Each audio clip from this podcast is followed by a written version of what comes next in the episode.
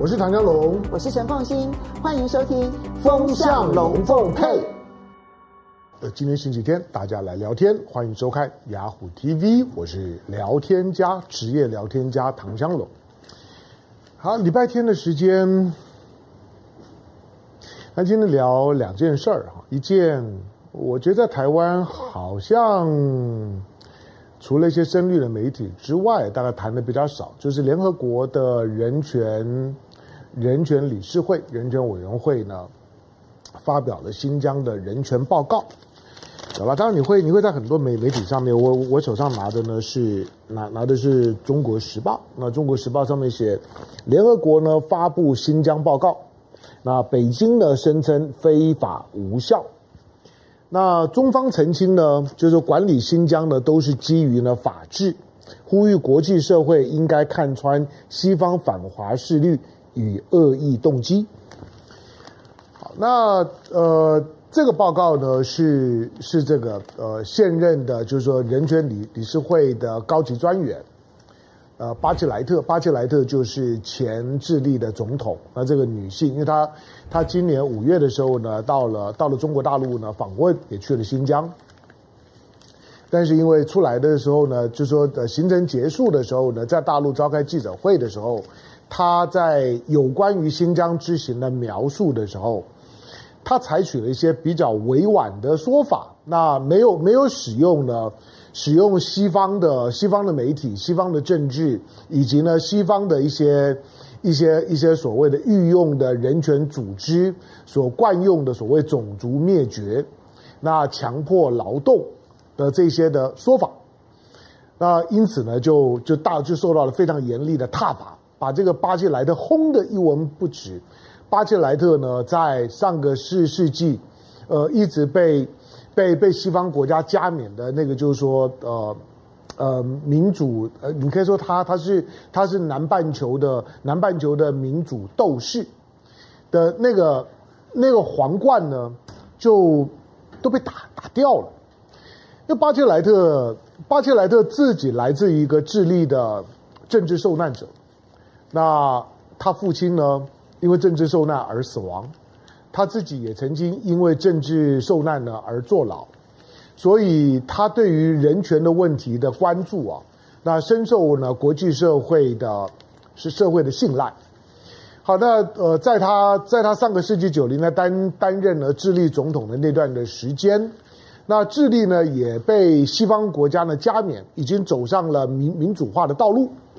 好，那也认为呢智利呢就是呢南半球的民主灯塔。是南美洲呢发展的样板。讲到智利，什么都都都好，但跟最近的智利情况不一样。最近的智利的这些经济状况啦、政治状况啦，又又开始呢出现不稳定。可是我是说，巴切莱特过去在西方国家所形塑出来的那个国际形象是这样的，但没想到一下一趟新疆之行之后，巴切莱特的讲法呢，就把自己呢从从这个云端呢就就跌跌到了地狱。巴切莱特呢，甚至于呢，放弃了，就是说竞选了，呃，竞选连任，就这个人权专专员，因为这个人高级人权专员，实际上面也就是呢，联合国的人权理事会的实际的呃常任的领导人。好，那他自己都都放弃了，为什么放弃呢？因为因为很多的西方的媒体在叙事上面。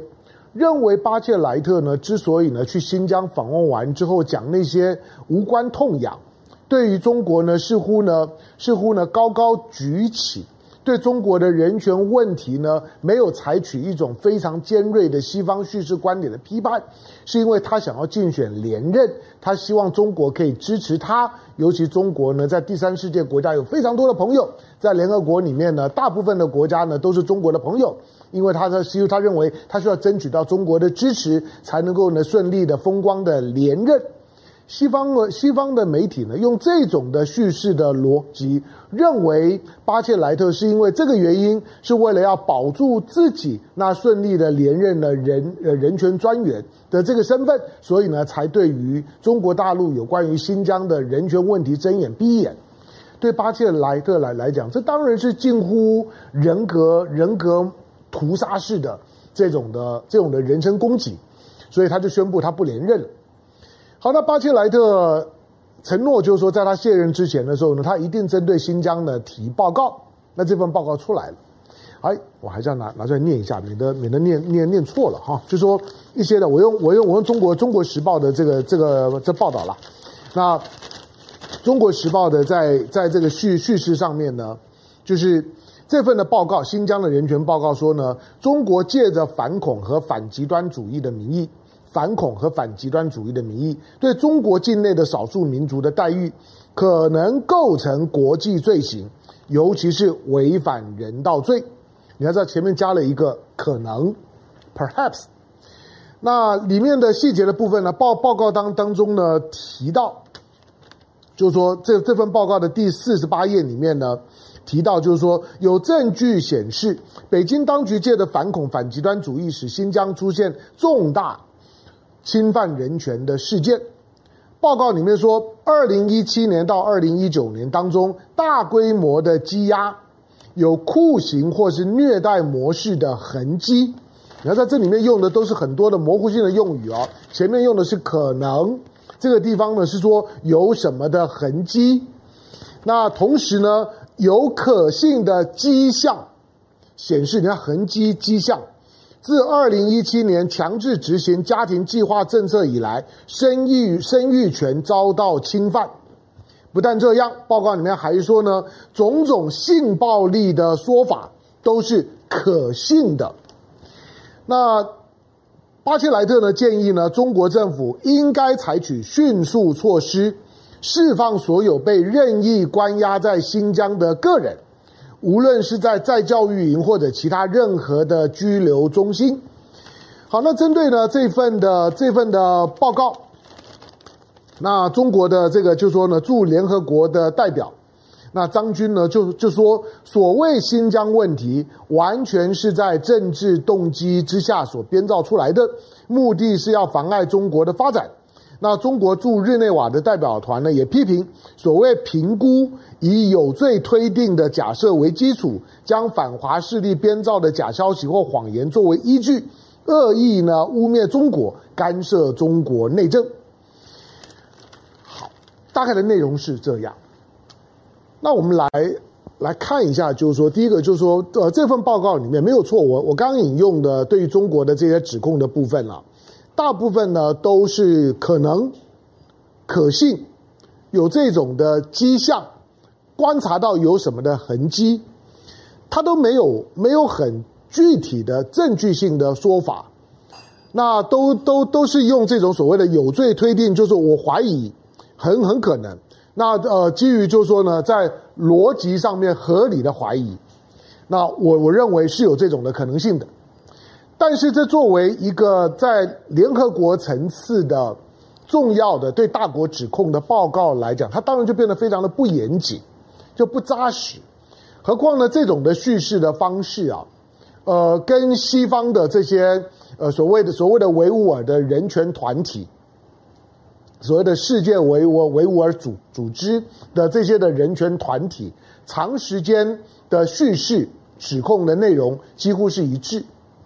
因此，你可以说呢，他把西方的叙事的观点作为这个报告的主要的证据支撑，这当然相对来讲比较薄薄弱，也大大的这份报告基本上面减损了联合国做国际议题的到调查采访，尤其中国在五月也同意你巴切莱特呢到中国到新疆去走了一趟，结果呢得出来的结论呢仍然是这种呃模棱两可的有罪推定的叙事风格。对联合国的权威性来讲，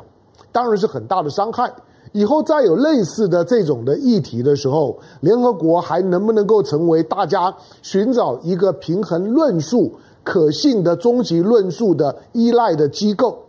那大概是一个很很大的问号了。第二个倒过来讲，巴切莱特的这份的报告呢，虽然好像呢对于中国呢做了一些的指控，可是。他没有用到一些呢，西方国家呢在叙事当当中，包括了美国呢都挂在嘴巴上面的所谓的种族灭绝，所谓的强迫劳动，这些的字眼倒没有。所以呢，他其实呢也缓和了一些。你可以讲巴金莱特的这份的这份的报报告，它有软中带硬，它有硬中带软，他可能想要保留呢自己呢在在西方国家呢呃戴在他头上的那样一个人人人权的王冠，但是呢又觉得他自己的证据力很薄弱，那在中国的走访的过程当中，感觉不到呢那种西方国家的强烈指控。所以呢，他采取了一种认为呢比较平衡的刀切豆腐两面光的叙事的观点，基本上面都是合理的怀疑，那基本上面都是有罪推定。这跟大部分呢对于所谓的罪行的法定主义，跟对于呢就是说呢国国家级暴力的质疑，应该呢建立在有有所谓的所谓的无罪推推定，基于事实讲话的基础上面，显然有非常大的不同。好，这些呢是属于报告的部分，我们都都先放一边。可是我们接下去谈的，我们做一个假定，在因为因为台湾最近也有些的朋友，包括包括我的老老朋友，过去国民党的党主席洪秀柱，之前呢也到新疆去了一趟，待了十多天的时间，那做了很多的访问，看了很多的机构，也谈了很多的人，拍了很多的视频。回来呢，我也我也曾经访问他，访问他了之后呢，他拍胸脯说，以他的以他的人人格政治人格担保，他认为新疆没有存在呢那些呢西方的西方的罪行，没有什么没有没有什么强迫劫狱，没有什么种族灭绝，没有什么强迫劳动都没有。他说这都是这都是呢，就说西方的这种的造谣。而大陆方面来讲呢，也对于呢经常被捧出来呢作为指控新疆呢有严重人权问题的一些海外维吾尔人士的样板人士，也一一的呢做了做了批驳。那这些的海外的维吾尔人士呢所指控的罪行，或者呢他的家人的遭遇。那大陆呢，也都呢找了呢这些呢比较常露脸的，那呃在镜头前面呢都非常的可怜，一个呢受害者、受虐待者的一个姿态，对中国呢指控的这些海外维吾尔人士的代表，也都找了他们家人，那做了澄清跟反驳。好，这些呢其实你都可以找得到。那也有一些呢海外的。嗯，你可以说他一些亲中人人士吧，或者一些比较比较呢被大陆信任的左翼人人士。那外国人，他们到了中国，到了新疆之后，他们的论调跟这些呢，呃，海外的这些呢维吾尔团体，或者呢西方的这些的政府，或者呢西方所豢养的这些呢国际的人权组织的讲法内容，就非常的不一样。而跟洪秀柱他们的这些这些看法跟讲法比较一致。那大陆方面呢，到到底因为新疆最少在二零一五年，我说二零一五年是很关键的一年，因为到二零一四年的时候呢，大陆都还都在发发生很多的恐怖活活动，尤其呢昆明火车站呢，就说这个呃维维吾尔的这些的团体在昆明火车站的大屠杀。那在新疆的这些呢恐怖的攻击事件，到二零一四年，因为二零一三年习近平上台，二零一四年的时候呢，都还发生过好几起，而且骇人听闻，尤其是昆明火车站的那那起的事件，因为监监视器拍得非常的清清楚，那拿拿着大刀呢，在这火火车站的这个这个就是说呢大大厅里面这种疯狂的砍杀。那个呢，让大家觉得恐怖主义呢，在中国大陆的治理呢，已经是一件刻不容缓的事情。二零一五年呢，为什么是个分水岭？它显然是一个是一个大陆呢积极的制度性的反恐的起点。那如何能够呢稳定新疆，成为呢习近平上台了之后呢，在内部治理上面的当务之急？二零一五年呢，那大陆呢，北京呢，出现了一个新的机构——国安会。北京呢也出现了国安会了，那国安会呢所这统合统合性的这样的一个一个一个组组织，那习近平领导，他基本上核心的目的对内呢就是反反恐。好，那那你说他怎么反反恐？我老实讲，因为我也没有我也没有去哈，我我纯粹我也是一个一个基于看了很多的材料，访问了一些人之后所做的推论。二零一五年之后，恐怖主义就不见了，恐怖活动就停止了。大陆方面呢，成立了所谓的所谓的教培营，大陆叫教培营，它不会叫做集中营，叫教培营。那这种的教培营呢，也有一些的视频，也有一些的访问曝光。到现在呢，这些呢教培学学校呢，虽然陆陆续续呢都解散了，因为新疆之后呢，就再也没有恐怖活活动。你从反恐的结果来来看，它是成功的。就是二零一五年之后，我们先不说它到底是如何办到的，但是恐怖主义活动没有了。二零一五年之后到现在为止七年的时间，新疆基本上面没有恐怖活活动，中国大陆基本上面没有恐怖活动。那没有恐怖活动，而且新疆呢开始出现欣欣向荣。新疆总体来讲，经济、观光、那产业、科技都得到很大的发展。最近最有名的呢，就就是德国的汽车大厂福斯的新新疆厂。即使呢，德国的新任的新的政府，他的因为新的政府里面包括绿党，他的外长，那都逼着呢，就是说呢，我福斯呢应该要撤离新疆，福斯都不愿意啊，福福福斯不愿意，当然他有他的策略性，但是呢，当大家质疑说新疆所有的西方国国家都是新疆有种族灭绝，新疆是一个严重违反人权的地方。福斯虽然呢跟我一样不敢拍胸脯担保说新疆呢都没有这种事儿，可他最少说，最少在我福斯的厂以及在我福福斯所能够接触到的范围之内，没有这种事情。那句话呢，把福斯的总经理呢，真的在西方国家的心目当当当中呢的这个呢，呃，所有的所有可利用的价值都摧毁了。最后呢，这个总经理被迫请辞，换总经理。你就你就知道，西方国国家呢是绝对容不下任何人客观的叙述他的新疆经验。西方人的新疆经验的叙事只能够有一种，能够呢被西方国家、被这些呢国国际的，我还是强调被西方所豢养的这些国际人权组织所能够接受的新疆叙事只有一种，就是新疆有种族灭绝，新疆有强迫劳劳动，那新新疆呢有这种强迫劫狱等等。福斯的总经理不可以这样说，说了之后叫你滚。中国说了，我不信。洪秀柱讲的那个呢，是是你被统战了，基本上都一样。巴切尔莱特去了之后，虽然他他说他并没有呢到一些什么，没有看看到什么太太骇人听闻的机构，他去看的地方呢，看起来也都没都没事儿。他所他所接触到的一些人，看起来呢也没有什么太严重的事情。巴切尔莱特也不见容于西方。好吧，那我还是说，就说要证明没有的是事情呢，很很困难。那这些的教培营现在呢，基本上也都已经解散了。那过去的这些呢，教培学学校的主任，以及曾经在教培学校待过的这些呢维维吾尔人，也也接受了媒体的访问。我也看了洪洪秀柱他们的访访问，这些人呢侃侃而而谈，说他们以前在教培营如何如何受到职业训练，现在出来创业，他们觉得呢现在现在的新疆状况是很好的。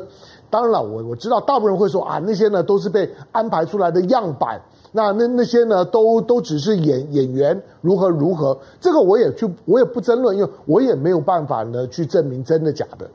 不讨论，我只是说我都可以想见，但是我看到的是这样。好，但是西方媒媒体就假定呢，假定呢新新疆可能会有一些这样的状况好了。你你认为会比美国在在关达纳摩海海军基地的那个更严重吗？你要知道，新疆的维维吾尔维吾尔人现在是新疆第一大族，比汉族人口都还多。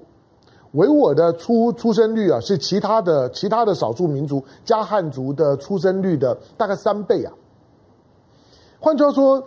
维维吾尔维吾尔族因为因为它的出生率太高，它的人口呢快速的膨胀。快速的膨胀了之后，它就会衍生社会问题。所以，我如果是作为一个国家的治理，我也会建议，就是说，虽然希望大家呢多多生孩子，可是如果呢少部分的家庭生很多的孩子，而很多的家庭呢不生孩子，那也是很严重的社会问题。因为少部分的家庭生很多的孩子，他本身没有能力去照顾这么多的孩子，这些孩子本身他没有办法受好的营养、好的教育，他将来就是个社会问问题。那个那个家家庭，他是相对是穷困。那维吾尔就可能会出现这样的问题，所以呢，会鼓励维维吾尔，就是说应该要有一些节育的措施，适当的生养，三个四个可以了啊，不要不要生到七个八个九个九个嘛，你生了这么多，你养起来很累啊，就容易成为社会问题。新疆的有些社会问题，其实它确实跟人口结构是有关，它就让很多的极端主义、极端的意识形态，所谓的饱暖思淫欲啊，饥寒起盗心。贫困会引发非常多的社会问题。好，那新疆从二零一五年之后，恐怖活动停止了。今天新疆欣欣向荣。那北京呢，甚至于把原来的、原来、原来呢、原来、原来的这个广东的省委，那马马兴瑞调到新疆呢去当书记。他他是个科技背景、航太背景、材料背景。的一个一个一个一个专业的培养的这个政治接班调到新疆，你看得出来，调他去就是全力的发展新疆的产业跟经济。好，所以呢，新疆呢，从过去呢所谓的建设兵团比较呢偏向于政治管理跟跟所谓所谓的军军事上面的这个稳稳定，到现在已经呢朝的是呢产业。那经济科技发展的面将，新疆到了一个新新层次。习近平呢，八月份的时候也也特别到了新新疆啊。你看他在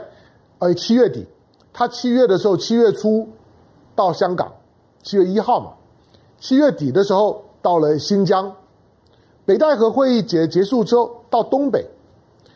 这就是未来一段时间中国呢，中国大陆拼经济的三个重点。新疆呢是重点重点之一。那如果你要看呢，美美国呢是如何呢去处理恐怖主义的？那有一部这个 Judy Foster 呢演的演的电影，讲的是呢这个关达纳摩海海军基地呢那个呢非非法羁押的疑似恐怖分子，只要是疑似，就可能会被丢到关达纳纳摩去。他们所受到的那些的虐待、无罪的羁押，那个呢叙事的主主角被关了十四年。那部电影的原原名呢叫做《毛利塔尼亚人》，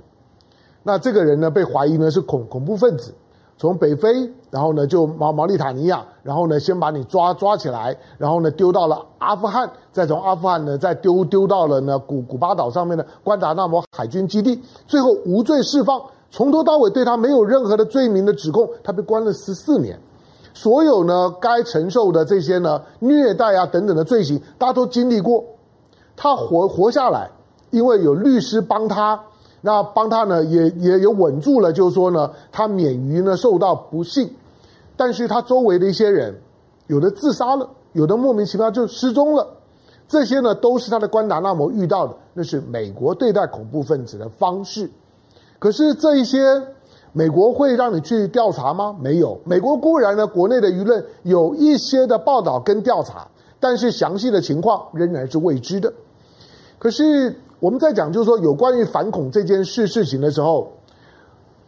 这种的处理的方式、细节的部分我不讨论，因为因为我们我们都不在场。我只是说，只要不是太离谱的，不要接受呢那种西方的一面倒的叙事观观点。讲到中国没有一样好，都接受呢少部分的海外的假人权人人士，尤其在二零一九年。当你看到了那个叫做王立强的假共谍，讲的天花乱坠，到最后没有一样真的。然后呢，在澳洲的这个地方呢，澳洲的主流的媒体把他捧得跟神一样，好像呢今天呢，终于呢找到了一个可以大爆呢北北京，大爆北京在香港、在台湾、在海外呢从从事这种呢情报工作的反政府情报工作的一个大黑料的一个非常非常重要的。投诚的间谍，搞了半天之后根本就是个骗子。类似王立强这种的心态，为了要博取西方国家的欢心以及给他居留权，天花乱坠的这种呢，在在在所谓的所谓的海外民运人士里面，不管你的背景是是什么，比比皆是。但是讲到新疆的时候呢，讲到西方国家的反恐的时候，那我们就可以讲阿富汗。美国的反反恐，美国呢从二战之后呢只反三样东西。第一阶段的时候呢反苏，苏联垮台之后呢反恐，恐怖主义呢把那阿富汗给搞烂了之后呢把 IS 呢给剿灭了之后反中，现在是在反中的阶段。美国就是一直找东西反，反恐的那一段，因为呢九幺幺发生了。九幺幺发生了之后呢，美国呢是怎么反反恐的？第一个，千刀万里追，我一定要杀了你宾拉登，不止杀了宾拉登，你的二号头目、你的你的家人、老婆、小孩全部杀。内幕大家历历如在目前吧，这是美国的反恐的手手段。但是西方国国家呢，除了拍拍手以外，好像对于这种的反恐手呃手段有没有有没有过激？有没有未审先判？有没有呢？就是就是呢，采采取一种国家暴力，大家就不讨论了，因为那是美国干的。第二个，他出兵阿富汗，为了要反恐。九幺幺之之后，九幺幺一发生，十月十一月，美国就杀杀进阿富汗，就推翻了合法的塔利班政权，然后呢，就在阿富汗呢盘踞了二十年。到去年的八月十五号才灰头土脸的离开，这是美国的反恐。美国为了达到反反恐，为了报九幺幺的仇，美国呢入侵阿富汗，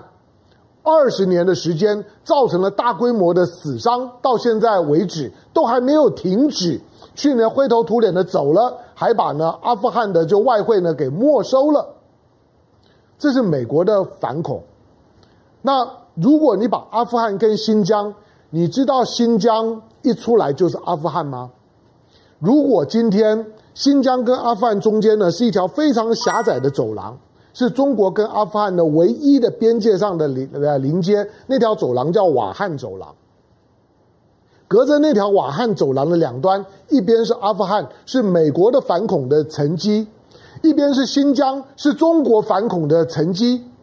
如果你把你你把这个阿富汗跟新疆摆在一起看。同样是反恐，请问你谁反的比较好？你难道会说美国反的比较好吗？白痴！但是今天呢，在讨论新疆的时候，为什么为什么联合国的人权理事会不会把阿富汗拿出来做一下对照呢？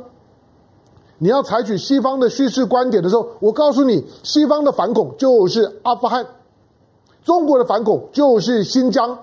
请问你用那种阿富汗的发动战争、屠杀、占领二十年、灰头土脸的走人呢？你年轻人呢？从飞机上掉掉掉下来，最后呢还没收了人家的阿富汗的外汇，让阿富汗呢到现在仍然是呢穷困、落后、混混乱，跟新疆可以相提并论吗？如果你今天问阿富汗人说，我如果让你选择，你要住在新疆还是住在阿阿富汗？你认为答案会是什么？我觉得今天在谈新疆问题的时候，我最后的结论就一个，就是新疆的旁边就是阿富汗，那是美国的反恐的成绩单的总结，就是阿富汗的现现状。新疆我管你人人权报告呢怎么写，因为我也没有办法在这证实里面的细节的真假。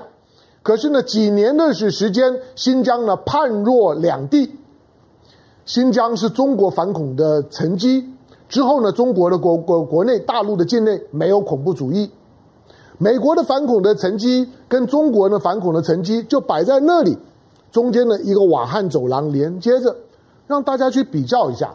让当地当地人去评估一下，新疆人会会会觉得阿富汗比较好吗？阿富汗人会觉得新疆比较烂吗？应该很简单吧。所以，当你看到这些叙事的时候，我觉得最简单的就就是，与其光讲新疆，把你美国的反恐，不要说呢关达纳摩海海军基地啊，不要说呢海外许许多的违反，他为什么在海外？因为美国的国内的法律不准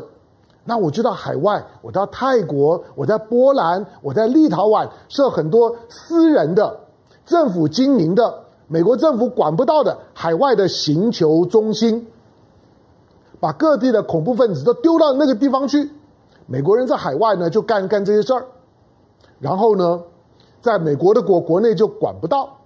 这些呢，黑幕呢已经很多了，但是我说总体来讲，美国的反恐的成绩就是今天的阿富汗，中国的反恐的成绩就是今天的新新疆。哪一种反恐的方式跟成果是比较好的？大家可以自己比较一下。感谢收看今天的雅虎 TV，周末快乐，拜拜。